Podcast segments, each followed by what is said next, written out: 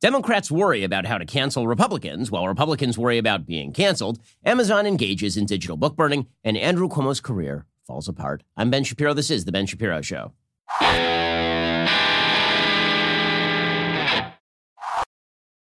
Today's show is sponsored by ExpressVPN. Don't let big tech track what you do. Anonymize your web browsing at expressvpn.com slash Ben. We'll get to all the news in just one moment. First, reminder, we are now at the mercy of one-party control. We have a Joe Biden agenda driven by tax and spend economics. There's a talk about massive inflation. There's talk about spending beyond the capacity of the United States GDP.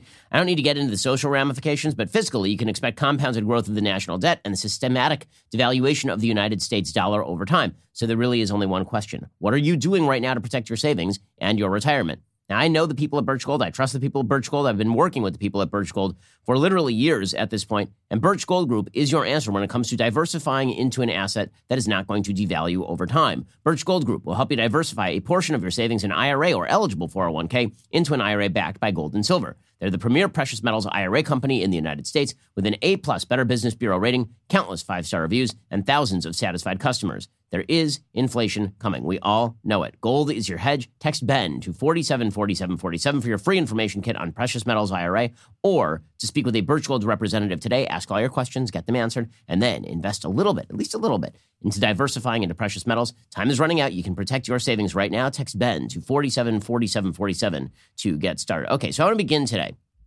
with a poll that came out via our friends over at Echelon Insights. That's Kristen Soltis Anderson, the pollster. And this is kind of a fascinating poll because it asks Republicans and Democrats what they think are the biggest problems facing the United States. What are the biggest problems of all the problems facing the United States? Which ones are the biggest? And this explains where the future of the culture war is going. Because the reality is that we cannot have a country together if half of the country would like for the other half of the country to just go away, or if half of the country sees the other half of the country as a true and ever present threat to their liberties, or if it turns out that some people actually are a true and ever present threat to their liberties. So let's look at the differences between how Republicans and Democrats view the world when it comes to the biggest threats to the country. So we begin with our friends on the left. So the question was how concerned are you, if at all, that the following are a problem for the country? And this was asked of Democrats and leaning Democratic voters. Here were their top priorities. Here are their top priorities. Okay. Number one, number one with a bullet Donald Trump supporters. Donald Trump supporters were the number one top worry of Democrats. Okay. Not COVID 19, not healthcare, not the economy.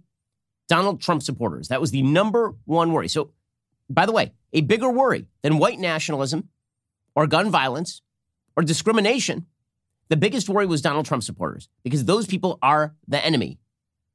According to this poll, 82% of Democrats and lean Democrats say that they are extremely concerned or very concerned about Donald Trump supporters. 82%. It is the single most popular view among Democrats in terms of what is your big concern with the country Donald Trump supporters. Another 10%, by the way, are somewhat concerned. Only 7% say they are not very or not at all concerned. That means 92% of Democrats say they are concerned about the fact that anybody supported Donald Trump. Remember, 75 million people voted for Donald Trump. A huge number of those people voted for Donald Trump because they didn't want to vote for the radical policies of the left. Okay, number two on the list for Democrats was white nationalism. Now, let's be real about this. The actual number of white nationalists in America is very, very small. White nationalism is the belief that America should be a whites only country, that it should be an ethno state, that there is no place for minorities in American life. The number of those people in American society is exceedingly low. I mean, we are talking maybe tens of thousands of people, maybe at the upper end. Okay, we are not talking hundreds of thousands of people. We are certainly not talking millions of people. We're certainly not talking tens of millions of people. That is the number two worry of Democrats, according to this Echelon Insights poll. 79% of Democrats say they're extremely or very concerned about white nationalism. Another 11% say they are somewhat concerned about white nationalism. So the top two priorities are Trump supporters and white nationalism. So this tells you a couple of things right off the bat. One, the media narrative is exceedingly strong with these folks. People at CNN and MSNBC who keep saying over and over and over that Donald Trump is evil and that his supporters are also evil, and who keep saying that white nationalism is a true threat to American democracy, which, by the way, it is ideologically a threat because everything can be ideologically a threat, but practically speaking, suggesting that maybe, maybe 10,000 people are a true threat to, to American democracy across the land is just an exaggeration of the nature of the threat. If you want to say that you're worried about you know, people committing acts of violence and people committing acts of terror in the name of white supremacy, I, I would say that that is a fear that is not entirely unjustified because we have seen those sorts of acts of terror. We've seen it against the Jewish community. I've personally, the FBI has personally arrested a white supremacist for targeting my family. So I totally get that. But the number two worry in the country overall is white nationalism. Okay, three is systemic racism, which is a term that most people can't even define. They don't even know what systemic racism means. They just think systemic racism means racism. So they are asked in a poll, is racism a concern? And they know that the answer is supposed to be yes. Because if you say no, then Democrats immediately say, and members of the media immediately say, well, that's because you don't take racism seriously. So the way that you show the pollsters that you take racism seriously is to say that systemic racism is a serious problem for the country. But most people don't understand that when they say systemic racism, the people who created that term and who promulgate that term mean something very specific. They mean that the institutions of American life are rife with racism, that they are built in order to achieve racism, and that if you stand in favor of any of those systems, then you are part of the problem. The way you can tell people don't understand this, by the way, is that according to this poll, some 77% of Democrats and lean Democrats say that they are extremely or very concerned about systemic racism, but only 39% say they are extremely or very concerned about capitalism. Right? People on the left who actually understand what the term systemic racism means, 100% of them believe that capitalism and systemic racism are intertwined. So you can see, because most Democrats don't actually believe that, that they don't even understand what they're saying when they say that they believe that systemic racism is a serious problem for the country. Okay, here are their other top priorities gun violence, Americans lacking health coverage, domestic terrorism, police brutality, discrimination against gay Americans, 59% say they are deeply worried about that. Another 27% say they're somewhat worried. Sexism, voter suppression, student debt, and capitalism. Okay, so the good news here is that even among Democrats, they're not super concerned about capitalism. So, sort of the Bernie Sanders take, which is that we are all socialists now, is not true. Most Democrats are not deeply worried about capitalism. What most Democrats really are worried about is castigation of their neighbors as white nationalist evildoers. And that is the narrative that is promoted. It has been promoted for years now, which is that if people disagree with Democrats, it is probably because they are quote unquote Donald Trump supporters or white nationalists. So, those are the top concerns for Democrats. Now we get to the top concerns for Republicans. And what you'll see is that Democrats' top concerns, Democrats' top concerns have to do with how much they hate fellow Americans who don't vote like they do, and how they castigate many of those people with terms that do not apply, and how they castigate a system with a term they don't even understand. Here are the top concerns for Republicans. Okay, illegal immigration is the top concern for Republicans. 80, 81% of Republicans say that they are extremely or very concerned about illegal immigration. 79% say they are extremely or very concerned about lack of support for the police. 77% say that they are very concerned about high taxes. Notice the top three, none of them have to do with castigation of the other side. They're actual policy preferences. Go back to the Democrat side for a second. If you go back to the Democrat side, what you will see is that the Democrat side, their top three are castigation of people on the other side of the aisle. Donald Trump supporters, white nationalism, which again, people don't understand, that white nationalism is an actual specific ideology, not just a term that you throw at people you don't like. And systemic racism, which is an attempt to label people on the other side advocates of racism. Right? The top three are really one on the Democratic side, which is people I don't like are Donald Trump supporters slash white nationalists slash advocates for systemic racism. The top things that Republicans are worried about are actual policies like illegal immigration or lack of support for the police or high taxes. Liberal bias in the mainstream media, 75%. 75% of Republicans say that they are deeply concerned about that. General moral decline of the country, 74%. Socialism, 73%. Antifa violence, 71%. China, 70%. Legal abortion in the third trimester, 65%. Election fraud is 64%. Tech company censorship, 64%. And discrimination against Christians, 57%. So here is the thing Republicans are mostly worried about policy, and Democrats are mostly worried about Republicans right? That is what you come away with when you look at this polling data. And one of the things that, that's kind of fascinating about the poll is that the poll also shows how concerned Republicans are about cancel culture. Okay, when it comes to the number of Republicans who are concerned about cancel culture, there's a vast gap between Democrats and Republicans. So, according to this polling data, Republicans, about 48% of Republicans say that they are extremely or very concerned about cancel culture. Right? They're very concerned that they're going to be canceled, that they're going to be that people are going to come after them. This is why liberal bias in the mainstream media clocks in at number four on that Republican worries chart. Right, seventy-five percent of Republicans say they are deeply worried about liberal bias in the mainstream media. How many Democrats are worried about cancel culture? Twenty-three percent. Why? Because they know they're not the ones who are going to get canceled. Okay, you cannot have a country when half the country believes that the other half of the country is inherently evil. Not that they're wrong. Not that they back bad policies. Not that they disagree with you about illegal immigration or the police or high taxes. Not that they disagree with you about economics. But they are actually, the people themselves are the worry. I mean, that's insanity. And it's not just insanity, it's dangerous. Because once you start to see the people who vote differently from you as the actual problem, I don't know how you see those people as friends and neighbors anymore as we break down in terms of community and as we see the people next door, not as people who may differ with us on some important fundamental policy considerations, but people who are utterly unlike you in any way because they support a different candidate. How do you share a church with those people? How do you go to school with the, how do your kids become friends? How does any of that work? How do you share a society with people that you actually believe are the worst of the worst? That poll stat showing the Democrats are, mo- of all the priorities, the one that unifies them most is hatred for Donald Trump supporters and fear of Donald Trump supporters is insanity. It's absolute crazy towns.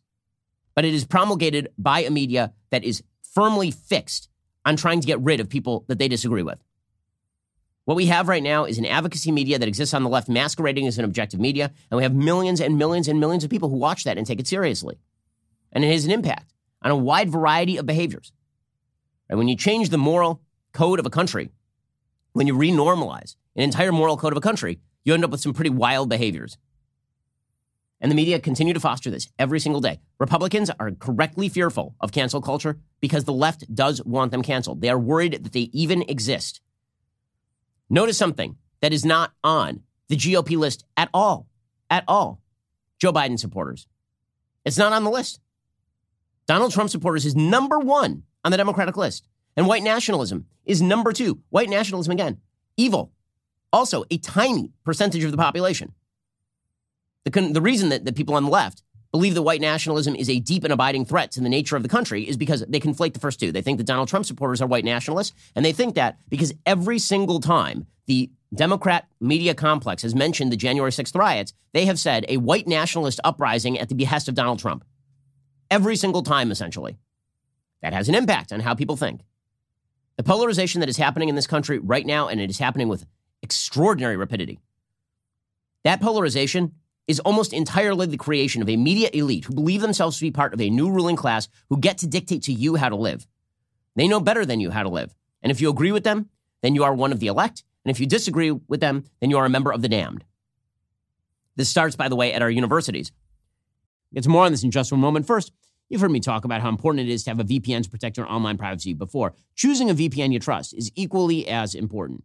Now, I actually research the show's sponsors because I want to recommend brands I believe in. I can say with full confidence ExpressVPN is the best VPN on the market. For starters, ExpressVPN does not log your online activity. Lots of cheap or free VPNs make money by selling your data to advertisers, but ExpressVPN doesn't do that. They've even developed a technology called Trusted Server that makes their VPN servers incapable of storing any data at all. ExpressVPN also uses Lightway. That's a new VPN protocol they engineered to make user speeds faster than ever. I've tried a lot of VPNs in the past. They can sometimes slow your connection, but ExpressVPN is always blazing fast and lets me stream videos in HD quality with zero buffering. Not to mention, ExpressVPN Really, really easy to use. You don't need any technical skills to set it up. You just fire up the app, you tap one button, and now you're connected. Even your grandparents could do it.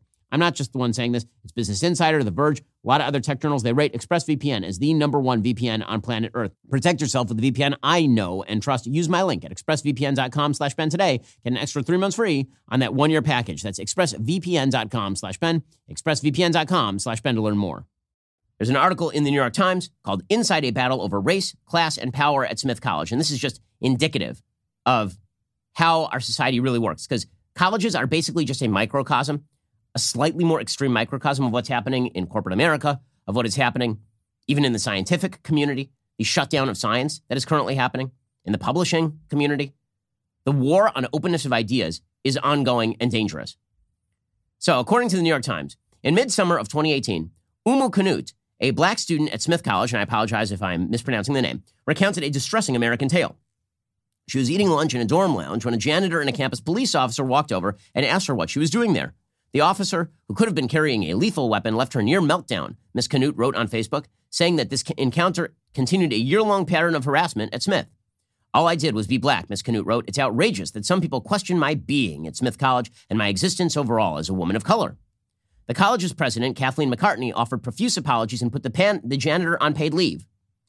The janitor. This painful incident reminds us of the ongoing legacy of racism and bias, the president wrote, in which people of color are targeted simply while going about the business of their ordinary lives. The New York Times, Washington Post, CNN picked up the story of a young female student harassed by white workers. The ACLU, which took the student's case, said she was profiled for eating while black. Less attention was paid three months later when a law firm hired by Smith College to investigate the episode found no persuasive evidence of bias. Oh, interesting. Less attention was paid. This is in the New York Times. Note, this happened again in midsummer of 2018. The date of this article, the one I'm reading right now, is February 24th, 2021. And yet we knew three months later that the story was bullcrap. Did the New York Times print a retraction? Of course not. Did the New York Times go back and report the story? Of course not. Did CNN do that? Did the Washington Post do that? No, because they are dedicated to the narrative that America is a place of deep and abiding racism. And that anybody who opposes that narrative is, in fact, it, opposing the narrative is itself a sign that you are racist. Opposing the narrative, suggesting that America is not systemically racist, that America is a land of liberty, filled with decent people, that that is a sign that you are a bigot. Right? You're probably one of those Trump supporters. According to the New York Times, less attention was paid three months later when a law firm hired by Smith College to investigate the episode found no persuasive evidence of bias. Miss Kanoute was determined to have eaten in a deserted dorm that had been closed for the summer. The janitor had been encouraged to notify security if he saw unauthorized people there. The officer, like all campus police, was unarmed. So every single element of the story was a lie. Every single one. This person insisted in eating in a deserted dorm hall that was supposed to be closed. The janitor had been instructed to tell people if somebody tried to eat in there, and the officer was unarmed. And according to this woman's story, she went to eat in like a normal dorm hall. The janitor profiled her for being black, and an armed officer came and threatened her. So every element was a lie.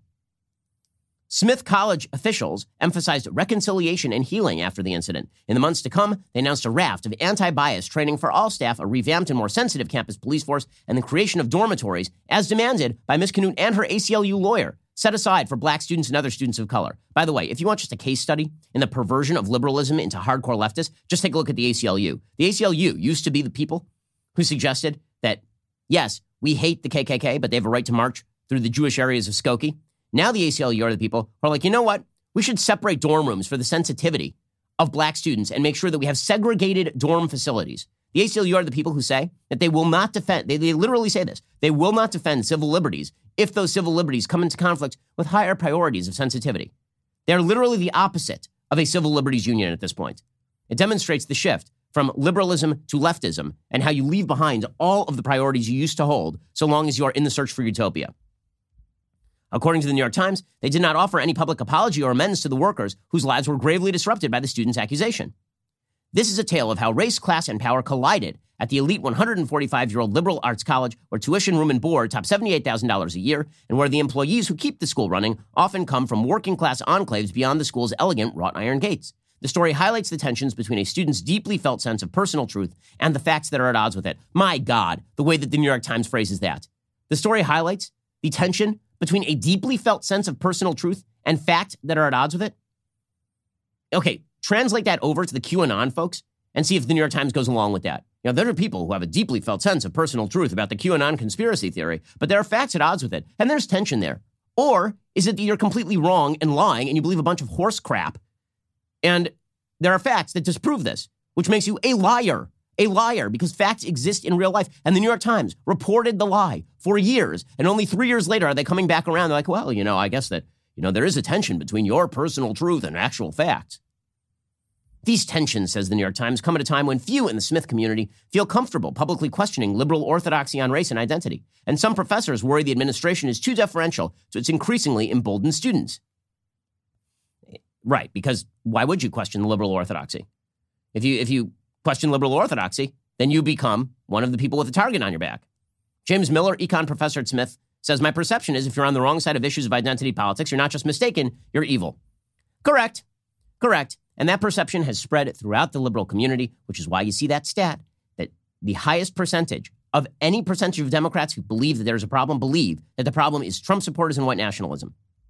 In an interview, Ms. McCartney said that Ms. Knute's encounter with the campus staff was part of a spate of cases of living while black harassment across the nation. There was, she noted, great pressure to act. We always try to show compassion for everyone involved. Well, not um, not the janitor. Uh, the janitor who's probably making 20 grand a year. That guy got in serious trouble for doing nothing wrong. Faculty members pointed to a pattern they say reflects the college's growing timidity in the face of allegations from students, especially around the issue of race and ethnicity. In 2016, students denounced faculty at Smith's social work program as racist after some professors questioned whether admission standards for the program had been lowered, and this was affecting the quality of the fieldwork. Dennis Miehls, one of the professors they decried, left the school long after because you're not even allowed to point out that when you put in place affirmative action programs, it lowers the standards of admission. That is what affirmative action programs are deliberately designed to do. If people had to meet the exact same standard, you wouldn't have to have affirmative action programs. Affirmative action programs are des- deliberately designed to lower standards through the soft bigotry of low expectations in order to achieve the proper racial balance. But if you point that out, probably should ha- you should be forced to leave because looking truth directly in the face is not allowed. Then, in the autumn of 2019, the Religious Studies Department proposed a class on Native American religion and spirituality. A full complement of students registered, but well before classes began, a small contingent of Native American students and allies pasted bright red posters on buildings on campus reviling the course as harmful, intrusive, and disrespectful, and attacking the instructor who was young, white, and not on a tenure track. He had an academic background in this field and has modeled his course on that of his mentor, who is a well known professor and member of the Choctaw Nation. The administration declined to challenge the student protesters, had the instructor submit to sessions of radical listening with the protesters, and the religious studies department dropped the class. All of this is disgusting and terrible, but it does not matter. The New York Times still treats the original story as worthwhile of respect, which it turned out to be crap, by the way. The janitor is the one who's the actual victim in this story. The janitor, who was in his 60s and poor of sight, was emptying garbage cans when he noticed someone in a closed lounge. All involved with the summer camp were required to have state background checks, and campus police had advised staff it was wisest to call security rather than confront strangers on its own. The janitor dialed security. The janitor did not notice, did not note the lady's race. Miss Knute was in the shadows. He was not sure if he was looking at a man or a woman. Later, Knute would accuse the janitor of misgendering her. A well known older campus security officer drove over to the dorm, recognized Knute as a student. They had a brief and polite conversation, which she recorded. He apologized for bothering her. She spoke to him of her discomfort. That night, she wrote a Facebook post, and the college took it so seriously that they basically decided they were going to can everybody involved. I mean, all of this is just indicative of where we are as a society. It's indicative of how our society works. And it's terrible. Again, it's it's it's just insanity. Okay, the, the, the treatment of this story as anything remotely approaching realistic is insanity. Three weeks after the incident at Tyler House, Miss Blair, a cafeteria worker, received an email from a reporter at the Boston Globe asking her to comment on why she called security for Miss Knute for eating while black. This puzzled her. What did she have to do with anything? The next morning, the food services director called. Jackie, he said, you're on Facebook. Knute had posted her name, photograph, and email, along with the janitor's name, photograph, and email. Knute said that Blair was the racist and said that the janitor was also a racist. Blair has lupus. She felt faint. She lives with her husband, a mechanic, and makes 40 grand a year. Smith put out a short statement noting that Blair had not placed the phone call to security, but did not absolve her of broader responsibility. Somebody at the administration called the ca- again. This is like an unrelated cafeteria worker who's now getting death threats because of all of this. But don't worry, this is just about the tension between some people's version of truth and, you know, the truth. Okay, so here's the thing this has now bled over into every element of our society because the narrative matters more than the fact, which is why Amazon has now put in place an actual digital book burning policy. According to Emily Zanotti over at dailywire.com, internet mega retailer Amazon appears to have quietly updated an internal rule, just the news reports, eliminating an exemption for books and periodicals from its site wide policy against selling items that contain or promote hate speech. The rule change might have gone unnoticed, except that a conservative author posted on social media that Amazon had ended its own sales of his book on transgenderism and barred third parties from even selling the work on Amazon. This, of course, would be our friend Ryan Anderson. Ryan was on the show yesterday talking about his book, When Harry Became Sally, which is a very thoughtful examination of gender dysphoria and the mental problems associated therewith. The book calls for tolerance for people who suffer from gender dysphoria, which, of course, is the humane, decent, and just thing to do. Does not matter. The book has been pulled down. Why? Because Amazon now has the same sort of policies as Smith. It doesn't matter if the book is true. It matters if the book offends someone. They have a hate speech policy now. And that hate speech, that hate speech policy from the largest retailer of ideas on planet Earth, because that's what Amazon is. When you're talking about the largest bookseller on planet Earth, that is the largest retailer of ideas on the planet. Right? People like me, my last couple of books have sold literally hundreds of thousands of copies on Amazon. And they make many of the same claims that Ryan Anderson makes. So, Amazon, if you want to come after me, note that I make many of the same claims that Ryan Anderson makes because that is what the science says that there is such a thing as a dichotomous sexual difference between male and female in the human mammal. Okay, that, that is just a reality of science. Amazon pulled down the book. Just the News notes, sometime before this week, when it removed from its digital shelves a book critical of transgender ideology, Amazon altered its content policy to explicitly forbid books that promote hate speech, a major rule change that could be used to rationalize actions against a broad range of books sold by the digital retail giant. Amazon yanked When Harry Became Sally from its main web store, its Kindle servers, and its audiobook lineup with no explanation. The policy under which When Harry Became Sally was booted now reads We don't sell certain content, including content we determine is hate speech. The Washington Free Beacon notes that the rule change appears inconsistent across Amazon seller guidelines, suggesting the change was recent and that Amazon has yet to bring the full site into compliance. According to the Free Beacon, the company's content guidelines previously contained no mention of hate speech, in an apparent contradiction, Amazon's Seller Central page on offensive and controversial materials currently exempts books because they don't want to appear to be, you know, burning books. But now they've changed it. And so they are essentially engaging in digital book bannings, which is the same thing as a digital book burning. By the way, this is now extending to other corporations. According to the Twitter account Wokal Distance, Target has now removed The End of Gender by Dr. Debra Soh, who is not a conservative, that is a book, again, about gender ideology and its lies. They've removed Irreversible Damage by Abigail Shrier. Again, you remember Target did this a few months ago and then, and then decided to, uh, to walk it back. Okay, so Target backed down last time. But again, this is the fact. Okay, we are now in a world where publishing companies are canceling people preemptively. We are now in a world where booksellers are banning books. Okay, all based on this notion that the people who live next door to you are your enemy. They are your enemy. Because the only reason that you would stand up to the liberal agenda is, of course, because you're racist. Now, I believe politically this really began under the Obama administration. You can see the polling data on this. The polling data is that Americans thought race relations were getting significantly better all the way up till Barack Obama took office, and then they started to plummet. By the way, that includes the first few months of the Obama administration when Americans were, I think, justly excited about the fact that we had a black president. Like, I think it's very good that America has had a black president. Because again, it demonstrates that Americans, it does. It is evidence that Americans are not super racist. To have a black president is a sign that you are not systematically obje- objecting to the idea of black people in power, right? Which would be a racist idea. I was not excited that the black person who happened to be in power was Barack Obama, who's a radical leftist, but I understand why Americans were excited about that, of course. Okay, but Barack Obama then proceeded to polarize Americans along political lines because he didn't come along and say, we're all, he didn't actually repeat the messages that he gave in 2004 at that famous DNC speech, right? We're all Americans, black Americans, white Americans, red and blue. We're all the same. He didn't do that. That's not what he did. Instead, Barack Obama very quickly transmuted into a president who suggested that anybody who opposed any element of, of his agenda was doing so because they were a covert racist. Maybe a white nationalist. You never know.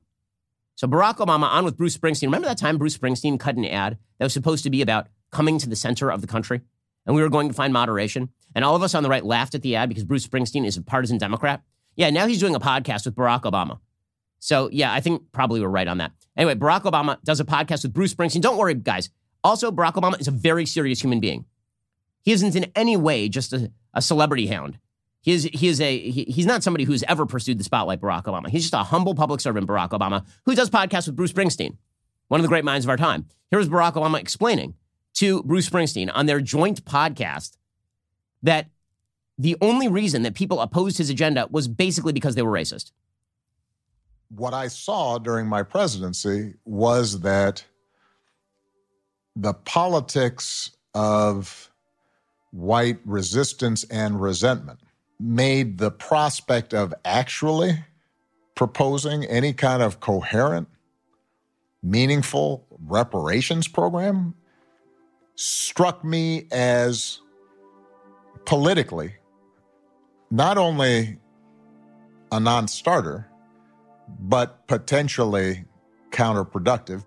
Okay, so there's Barack Obama saying, I would have done slavery and racial reparations except for those evil white supremacists who are on the other side of the aisle. Right? He, he literally says it's about white resistance. It's not about many Americans are unhappy with the idea that you are going to be giving benefits solely on the basis of race, because that's violative of not only the 14th Amendment to the Constitution, but in fact the Civil Rights Act of 1964, legally speaking. Right? You are not allowed to give benefits on the basis of race. That is banned by federal law. That is discrimination. Okay, but that's not the problem for Barack Obama. The problem is all of his enemies were people who actually were just secretly a little white supremacist, right? It was white resistance. It was all about white resistance, which is why you see in that poll of Democrats, what is their second priority? Fighting white nationalism. Again, they don't know that white nationalism has a very specific meaning. When they hear white nationalism, they just think white resistance in the way that Barack Obama just suggested. And that means Donald Trump supporters. Okay, all of which has led to the sort of reactionary polarization that you've seen on the right side of the aisle.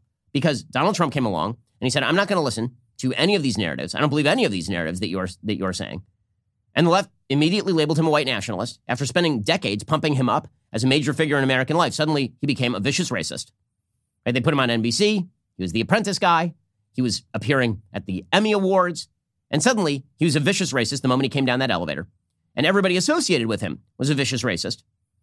And there, and, and therefore, what that drove the right to was okay, the reason that you hate him is because you hate us, which is kind of true.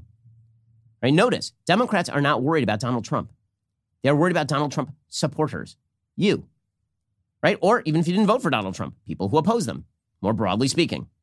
We're going to get to that in just one second because that leads to an interesting political analysis from Cook Political about the future of the Republican Party and what kind of Trump support represents. And I think this is a correct analysis. We'll get to that in just one second. First, let us talk about getting healthy. So there's a lot of contradictory information out there about how you get healthy. Well, here's the thing if you want to get healthy and stay healthy, you need to know about how you make decisions because people will go on short term diets and then the diets fall apart and they're bouncing around in terms of weight. That's actually really not healthy. Instead, what you need to do is change your long term habits. Based in science, built by psychologist Noom, doesn't give you rules. Instead, they teach you how to think so you can accomplish your personal health goals, stick with them long term, and get healthy for good. It's rooted in psychology, and Noom teaches you why you make the decisions you do, gives you the tools to replace your habits with even healthier ones. Noom's cognitive behavioral approach means you're not just improving your health, you're getting the knowledge and habits you need to stay healthy. Everyone's busy. That's why Noom doesn't demand much time at all. They ask for 10 minutes a day. Over 80% of Noomers finish the program. Over 60% have stuck with their goals for at least one year. I have used Noom myself in order to get in better shape. My wife is using Noom right now. There's a science to getting healthier. It is called Noom. Sign up for your trial today at Noom. That's N-O-O-M dot com slash Shapiro. Learn how to get healthy with Noom. Sign up for your trial today at Noom. That's N-O-O-M dot com slash Shapiro. If you're ready to learn how to live healthier, sign up for Noom today. Noom.com slash Shapiro to get started. It really does work. I've used it myself, so I can attest. Noom.com slash Shapiro. Alrighty, in just a second, we're going to get to the, the Republican Party and what the continued support for Trump actually means in real terms. First, for anyone who hasn't heard, we are launching a new show. It is exclusively for Daily Wire members. If you're just a person who normally downloads the podcast, you're not going to have access to the show unless you actually become a Daily Wire member. There's a simple, highly, highly effective rule for making a good argument. Don't build it on a fallacy. This is the first and the most important rule when it comes to developing a legit argument. For some reason, the left doesn't bother with that rule. We all know the reason because many of their arguments are built on fallacies. That is why I will be exposing leftist fallacies every Friday in 15 minutes or less, exclusively to Daily Wire members on my new series, Debunked. Every week, I will take facts and logic and pit them against a popular leftist argument, the kind of thing you see your friends post and share all over the internet. And whether we are talking about gender dysphoria or whether you're talking about the Paris Climate Accords. I'm going to help you completely dismantle leftist arguments. So, if you aren't already a Daily Wire member, go to dailywire.com slash subscribe. Use code DEBUNKED to get 25% off. The first episode is dropping soon, so head on over to dailywire.com slash subscribe today. Use code DEBUNKED to get that new show and 25% off your membership. Again, dailywire.com slash subscribe. Use code DEBUNKED for 25% off and join the team over here at the Daily Wire. You're listening to the largest, fastest growing conservative podcast and radio show in the nation.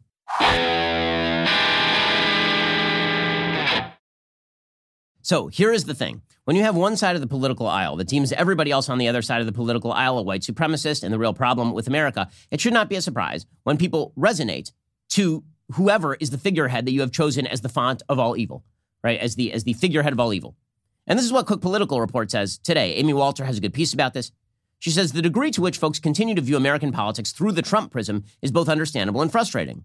On the one hand, despite losing the election, the former president has remained an omnipresent figure in our daily lives. He spent almost every day from November 3rd until January 20th attacking the integrity of the election, et cetera, et cetera, et cetera.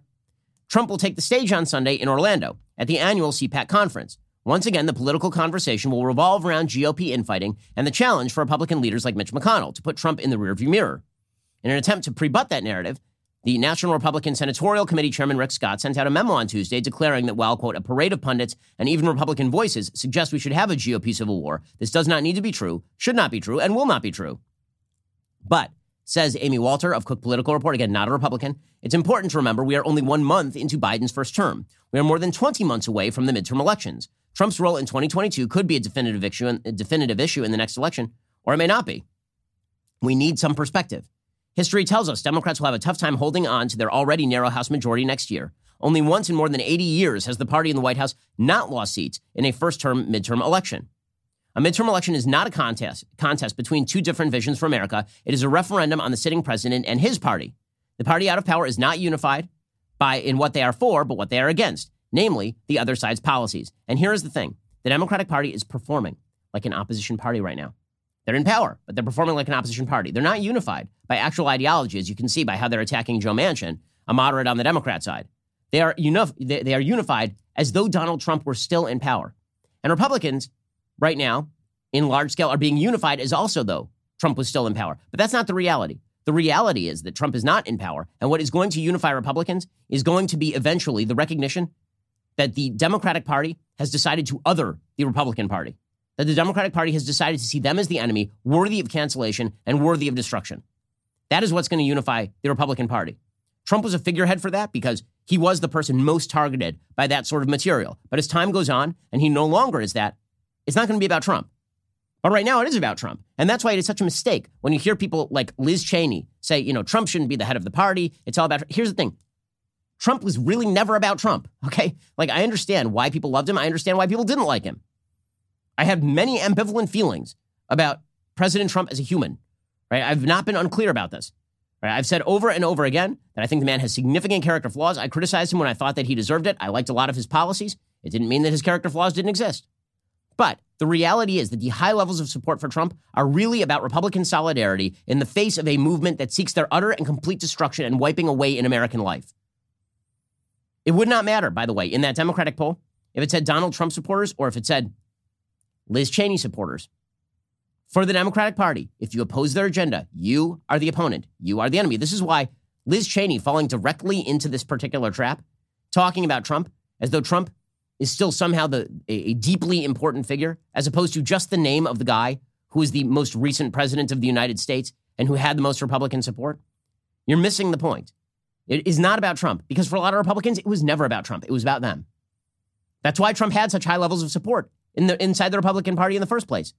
It's because, again, the attacks on Trump were perceived by Republicans in large measure, and in many cases, truthfully, as an attack on them. Trump was just the guy who was standing in the line of fire. So when Liz Cheney does this, I don't blame people for being angry at Liz Cheney. When she says, yeah, you know what, Trump shouldn't be the head of the, you're just falling for the Democratic narrative. That's all you're doing.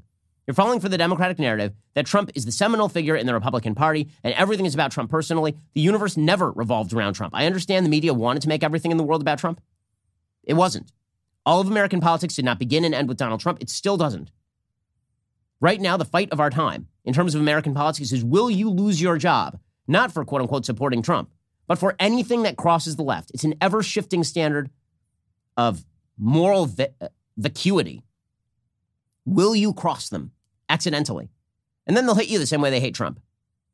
So here is this clip yesterday. This is, of course, the one that the media loved the most. This is the conflict inside the Republican Party. Liz Cheney saying that Trump shouldn't be the head of the party. Kevin McCarthy sort of suggesting that Trump is still a powerful figure inside the Republican Party. Uh, I, I, like, I don't know if Liz Cheney here is going for the strange new respect or what exactly is the point here. Um, but here's the clip. Do you believe President Trump should be speaking, or former President Trump should be speaking at CPAC this weekend? Yes, he should. Congresswoman Cheney? Uh, that's up to CPAC. I've, I've, been clear in my views about uh, President Trump and, and the extent to which following the extent to which following January 6th, uh, uh, I don't, I don't believe that he should be playing a role in the future of the party or the country. On that high note, thank you all very much. McCarthy's like, I can't believe she just did that. Like, by the way, her sentence could have just stopped right after that. It's up to CPAC. Right? The, the, the basic idea from Liz Cheney, the buying into the narrative that everything is about Trump, is it's the narrative the media want. That's what the media want. They want to make it all about Trump because they see in Trump a great orange villain because Trump also has a habit of stepping on rakes. But let's be real about this. Again, it is not about Trump. It is about you.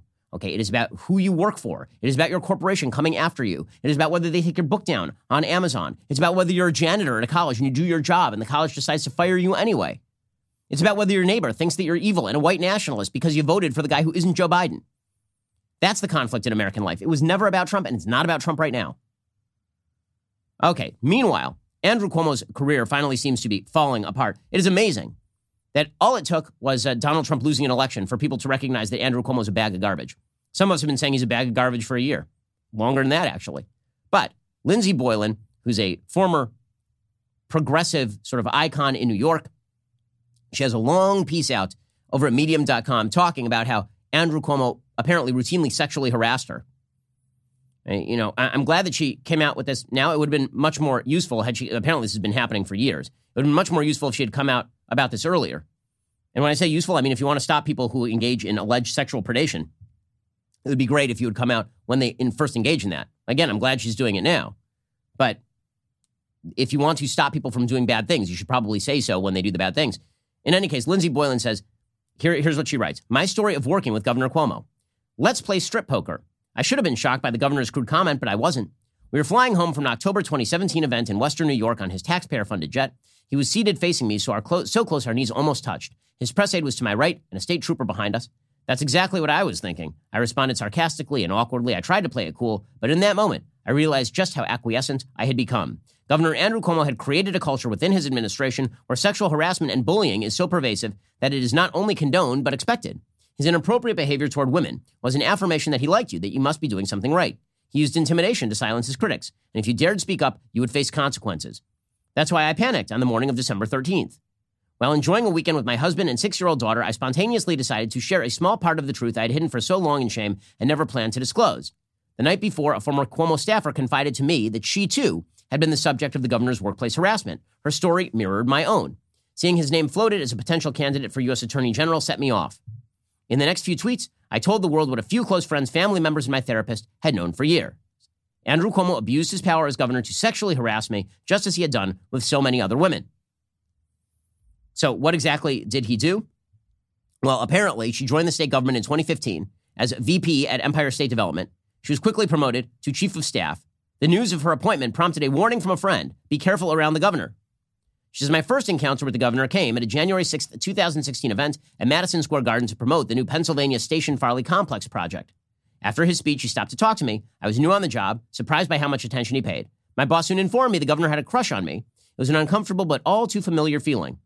The struggle to be taken seriously by a powerful man who tied my worth to my body and my appearance. Stephanie Benton, director of the governor's office, told me in an email on December 14th, 2016, the governor suggested I look up images of Lisa Shields, his rumored former girlfriend, because, quote, we could be sisters, and I was the better looking sister.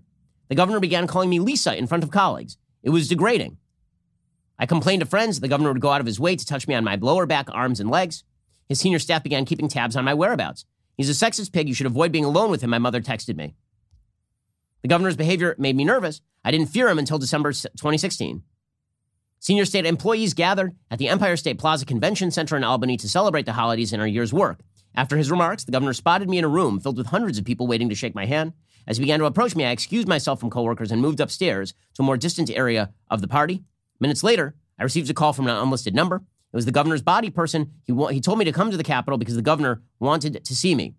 I made my way through the underground connection that linked the plaza to the Capitol. As the black wrought iron elevator took me to the second floor, I called my husband. I told him I was afraid of what might happen. I exited the elevator. Cuomo walked me down the hall of governors. Are there cameras here? I asked him. I remembered my mo- mother's text warning the month before. I worried I would be left alone with the governor. I didn't know why I was there or how, I, how it would end. He brought her into the governor's office, apparently, closed the door. He paused at one point, smirked as he showed off a cigar box. He told me President Clinton had given it to him. The governor must have sensed my fear because he finally let me out of the office. At least he didn't try to touch her. But in 2018, she was promoted to Deputy Secretary for Economic Development and Special Advisor to the governor. And apparently, at one point, he uh, he was they were in his New York City office, and as she got up to leave and walked toward an open door, he stepped in front of me and kissed me on the lips. I was in shock, but I kept walking. She started to get nauseous at work every day. Okay, so here's the bottom line. This is the kind of account that would finish a Republican politician, right? Well, Cuomo has denied it. And I hope that Andrew Cuomo receives all of the due process of law when these sorts of allegations come up, as he has been so richly in favor of giving to Republicans like Brett Kavanaugh. I hope he receives all due process of law here. We deserve to hear Andrew Cuomo's side of the story because facts do matter. I'll just note that uh, Believe All Women would suggest that at this point, Andrew Cuomo should be out of a job. And uh, more and more, it seems like that may actually happen because he has outlived his usefulness to the Democratic Party. All right, well, we will be here later today with an additional hour of the Ben Shapiro Show. Be sure to check out the Matt Walsh Show. It airs today at 1.30 p.m. Eastern over at dailywire.com. I'm Ben Shapiro. This is the Ben Shapiro Show. If you enjoyed this episode, don't forget to subscribe. And if you want to help spread the word, please give us a five star review and tell your friends to subscribe too. We're available on Apple Podcasts, Spotify, and wherever you listen to podcasts. Also, be sure to check out the other Daily Wire podcasts, including The Andrew Klavan Show, The Michael Knowles Show, and The Matt Walsh Show. Thanks for listening. The Ben Shapiro Show is produced by Colton Haas, executive producer Jeremy Boring. Our supervising producers are Mathis Glover and Robert Sterling. Production manager Pavel Lydowski. Our associate producers are Rebecca Doyle and Savannah Dominguez. The show is edited by Adam Sajovits. Audio is mixed by Mike Coromina. Hair and makeup is by Fabiola Cristina. Production assistant Jessica Kranz. The Ben Shapiro Show is a Daily Wire production. Copyright 2021. The outrage mob wants me canceled for criticizing the LGBT indoctrination of children. Marjorie Taylor Greene is being called a transphobe for defending biological science. West Virginia moves to ban critical race theory, and the cruise industry starts to institute vaccine requirements for passengers. All of that and more today on The Matt Walsh Show. We'll get to more on this in just one second. First, Pure Talk believes in American values, and that free should mean, you know, like free. So when you switch to Pure Talk today, you'll get a free Samsung 5G smartphone. There's no four line requirement, no activation fee, just a free Samsung that's built to last with a rugged screen, quick charging battery, and top tier data security. Qualifying plans start at just 35 bucks a month for unlimited talk, text, 15 gigs of data, and a mobile hotspot. Pure Talk gives you phenomenal coverage on America's most dependable 5G network. It's the same coverage you know and love, but for half the price of the other guys. The average family saves almost $1,000 a year. So, I challenge you to choose a company that actually doesn't hate your guts and shares your values. Let Pure Talk's expert U.S. customer service team help you make the switch today. Go to puretalk.com slash Shapiro to claim your eligibility for your free brand new Samsung 5G smartphone and start saving on wireless today. Again, go to puretalk.com slash Shapiro to switch to my cell phone company. I've been using them for years. They're fantastic. You'll love them as well. Go to puretalk.com slash Shapiro and claim your eligibility on that free brand new Samsung 5G smartphone. Start saving.